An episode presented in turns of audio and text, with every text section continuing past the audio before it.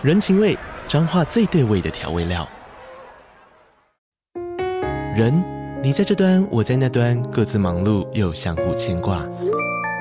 情，街角的吵杂声传递温暖与思念。味，是从每一个转角跳出的乡愁。这里是彰化县政府 Podcast 节目《彰化早咖》，我是主持人内克。从彰化大小事各具特色到旅游攻略，透过轻松有趣的访谈，带着大家走进最在地的早咖。准备好了吗？彰化的故事，我们说给你听。以上为彰化县政府广告。Hello， 大家好，欢迎收听这周话，我是小董，陪你聊聊室内设计跟装修，分享我的实物经验，来聊我的观点。昨天没更新。今天礼拜六下午刚好有时间来录一下来看一下我们的进度那其实昨天晚上虽然说我 po 的那影片感觉起来我好像是在喝酒，但其实没有那已经是前几天的事情。前几天晚上刚好我老婆忙我自己一个人吃晚餐就跑去我家附近一间它是有日式滤镜真的是一进去那店里虽然说看起来很简单简单的店，但是因为它里面的一些音乐啦，然后播的电视节目啦，然后吃的东西啦，然后包含柜子里面摆的酒全部都是日本来的所以反正就是满满的日式感所以即便吃简单的关东煮跟一些算是串烧之类的东西再配一杯 Sapporo 的啤酒感觉就非常非常的舒服仿佛置身在日本，冷气又开得很强，感觉就很爽那昨天晚上那是前几天的事情那为什么昨天晚上没有更新呢？单纯只是因为昨天是这个 Switch 萨尔达传说的发售日所以我昨天就是单纯只是打电动打到有一点忘我，然后觉得有点懒得更新就是打电动而已啦就臭宅炮嘛好了，那上个礼拜呢，受到我们这个收听我们节目的这个朋友，他是一位任教于亚洲大学的老师然后他邀请我去他的课堂上进行一个算是讲座，小小的讲座啦就是一个教学2个小时这样。说真的第一次面对学生然后第一次面对我们这个算是行业未来的种子真的觉得非常非常的有趣那其实就是去这个讲座的过程中包含前面的准备其实我都回头在想说自己当学生的时候到底这个学生表现出来的样子应该又是什么，然后看到就在现场做这些讲座的时候看到一些坐在比较前面的学生很认真，然后坐在后面的学生就是感觉比较也不是说散漫，就是他们好啦就讲白了就是爱听不听嘛那毕竟每个本来一堂学生他们来这个演讲，我们自己当过学生都知道去你也不是每个题目都爱听，那就觉得说你现在大概在想什么，是在想下课还是在想说晚上要去哪里唱歌，还是说想说台上这个阿伯怎么看起来那么奇怪就是想这些事情就觉得蛮有趣的反正总之就整个过程都很有趣其实也不是说他们没认真听我就怎么样，而且没有，我真的觉得就是你可以站在台上然后这样子俯瞰过去就觉得说我居然也会有这一天只是我个人觉得就是我自己觉得啦美中不足的地方就是时间有点仓促啦。第一我没 re 稿因为我本身就是一个不爱 re 稿的人，我就算我做了 PPT 然后那些上面其实我的 PPT 上面根本就没有台词，我所有的东西都是即兴发挥，我是即兴型的啦临场发挥型的，所以其实我蛮难去掌控这个时间，那我觉得真的是觉得自己这一次没有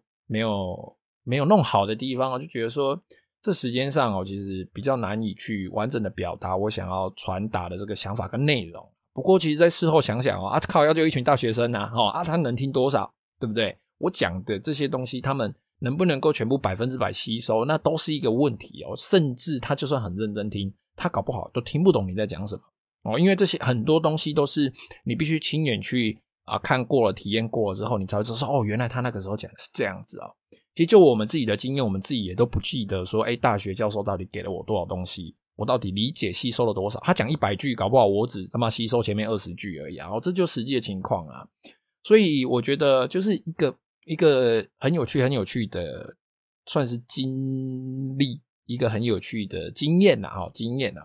但总之完成之后呢，顺便跟朋友去了那个台中乌马烧肉店然后就看着那价钱越看越高和牛套餐然后就给他点下去了那。其实又是一趟借着工作名义然后完成个人私欲的行程直接吃爆先不管它东西好不好吃是还是真的还不错啦，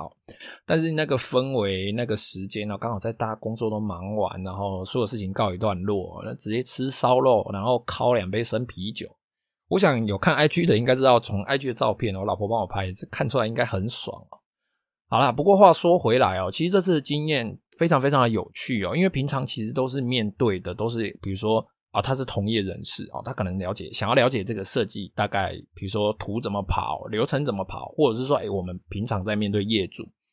都是我觉得至少在怎么样，在年纪或是想法上都不会有一个太巨大的这个年代感的落差哦。但是这一次我真真切切的感受到了，他是一群学生哦，一群年轻人哦，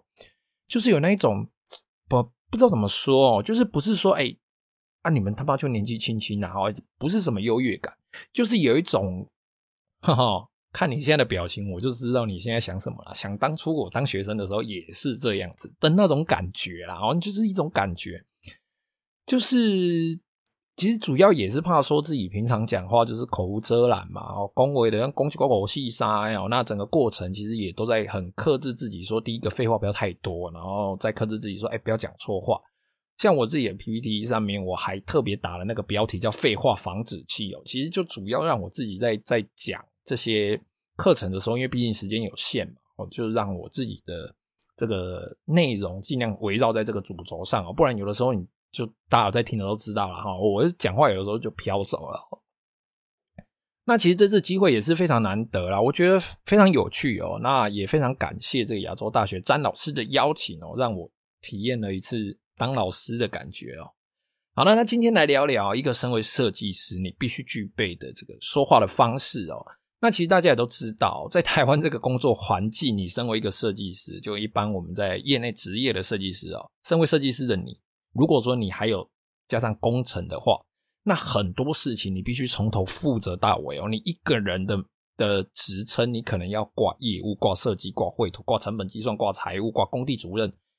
工地管理等等哦，还要保固啊，各种杂项各种环节哦。那其实这些环节其实最重要的就是沟通哦，就是你要去理解对方在说什么哦，然后你的话你又应该要怎么去回答，那你要根据实际状况怎么回答，或者是说业主说出来的话他是不是比如说讲话他有长三分哦，或者是说这业主他本身个性很直哦，所以他讲出来的话基本上就是100%。那当然啦市面上各种说话啦沟通技巧的这个书很多，但是我一本都没看过，这些分享的经验都是全凭我个人跌跌撞撞感受痛苦得来的经验啊。那今天我分享几个，就是说如果你是业主，那你在对设计师的时候你应该怎么沟通，或者是说你今天你是设计师你是统包，那你在面对业主这种沟通的时候，你的心态跟一些说话方式的技巧，当然不是全部啦，因为毕竟时间有限嘛，我也不想讲太久。那先下一些警语啊，今天说这些其实不是话术而是根据比如说业主你根据实际的状况根据你自己的理解，根据你自己的立场去做出来一个口头上的描述嘛。好，那可能这些表达的方式你必须要有点技巧那其实这些东西说破了，然后有些情况如果说虽然你表达是这样表达，但是我今天把这些东西把它真正的面貌翻开，有些情况其实会直面最现实的状况，有一些是尴尬有一些只是说不想被知道，或者是因为我们东方人嘛有一些东西是你不想直言表达的东西所以今天的内容不是说要造成业主跟消费方或者是设计施工方互相有什么差异啦，而是要知道说别人人家在说这句话它背后的含义是不是跟他自身表现出来的这个实际状况是不是有关系的好啦，那进入正题啊。如果你今天你是业主那你对你的设计师工班你在说出来的话你一定要果断一定要果断，你可以就可以，不行就不行。那这个果断并不是说你不能考虑，而是说就算你想考虑或者是说你不知道怎么决定，你也是要说出来你不要说你明明就想考虑一下 A 方案跟 B 方案或者是说你想要决定一下，或者是你不知道怎么下决定，你不知道 A、B 方案到底对你自己的状况来说差别在哪里，但是你又不敢讲他这边说那你感觉好像 A 方案可以，然后你就在那边没啦要不要跳进去又跳出来，跳进去又跳出来，你妈你这样子弄到时候在那边改来改去，其实大家都很困扰所以你一定要果断，可以就可以，想考虑或不知道怎么决定你就直说不行就是不行哦，那通常我们会怎么问呢？哦，通常我们会比较喜欢的是，我们就去问师傅，问不是问师傅啦，问设计师也好，问同胞也好，或者是你是找师傅来的，那你就直接问师傅，你就问他说，这个设计师啊，你有什么建议吗？我真的不知道这两个做法或者这三个做法对我来说有什么差别。当你不知道它的落差有多少的时候，好，那设计师就会跟你解释嘛，比如说 A 方案它的做法大概是怎么样，它呈现出来的效果它使用上的差别大概是怎么样， B 方案到底是怎么样 C 方案怎么样甚至设计师认真一点的话，他可能会给你2份图3份图几个方案让你去做挑选嘛。那当我们知道这些东西落差在哪里的时候，你就可以做决定了嘛。如果这个时候你还不能做决定，你就要根据你是哪个方面不能做决定，你就去问设计师，设计师啊，那你有什么建议吗？我可能在比如说颜色方面这颜色可以做得出来我想要的这种感觉嘛那这种感觉可能是指照片，可能是指你喜欢的某个作品或者是你喜欢的某个风格或者是说我的预算足够做出来我想要的这个东西嘛那一样就上述的这些东西，或者是说我有什么需求我的比如说我一定要大餐厅，我一定要大电视或者是说我一定要超大的沙发或者是说我家小孩3个每个人就是要睡一间房间你隔间要怎么做我的预算足够吗？我的需求你能不能帮我做出来这些东西？那 ABC 方案根据我自身的状况，我是不是这些方案里面是不是有符合我自己需求实际状况的方式或者是说通常大部分的人遇到的都是我只打算花某个预算预算不够但是想要的东西，因为不是每个业主都可以去了解说做这个东西知道它多少钱不是大家都了解行情，所以我们就可以去问说设计师啊，师傅啊，你有什么建议吗？我的预算就是这样，但是有没有方式是可以完成？比如说我想要 ABCD 4种条件有没有什么方式是可以完成我的需求？或者是说如果我的预算不够的话会砍掉哪些附加功能？或者是说我这样子的预算做出来的东西到底会有什么优缺点这些东西就是你要去问，你真的要去问。那问完之后你就是要果断的下决定，可以就可以，不行就不行如果不了解想要考虑就继续问，问到你了解之后你一定要果断的下决定，你不要想不清楚下决定之后然后再去改，因为改图是一个时间，万一是做到一半才改那要花的东西，那甚至可能会造成一些纠纷那要花的成本也更高其实从成本面包含设计啦、施工时间、材料价格，你从成本面就可以去做衡量，这是关于预算。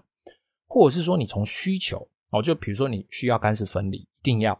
或者是说你干湿分离你门一定要外开或者是你门你一定要做5+5+或玻璃或者是说我有3个小孩，2个小的暂时一间，1个大的一间预算不够，另外一间要给比如说老三的那一间先装冷气就好，其他东西我事后再做之后再做或者是说我家的防水在重新整修之前它防水就是有问题，那我这个防水就是一定要下重本，我就是一定要特别去处理，不管它预算花的多不多我这个防水就是要特别处理。你必须知道你所需要的或者是整个现场实际状况重点问题出在哪里，从这个方面下去做考量，然后转而去从这个需求上去考量。或者说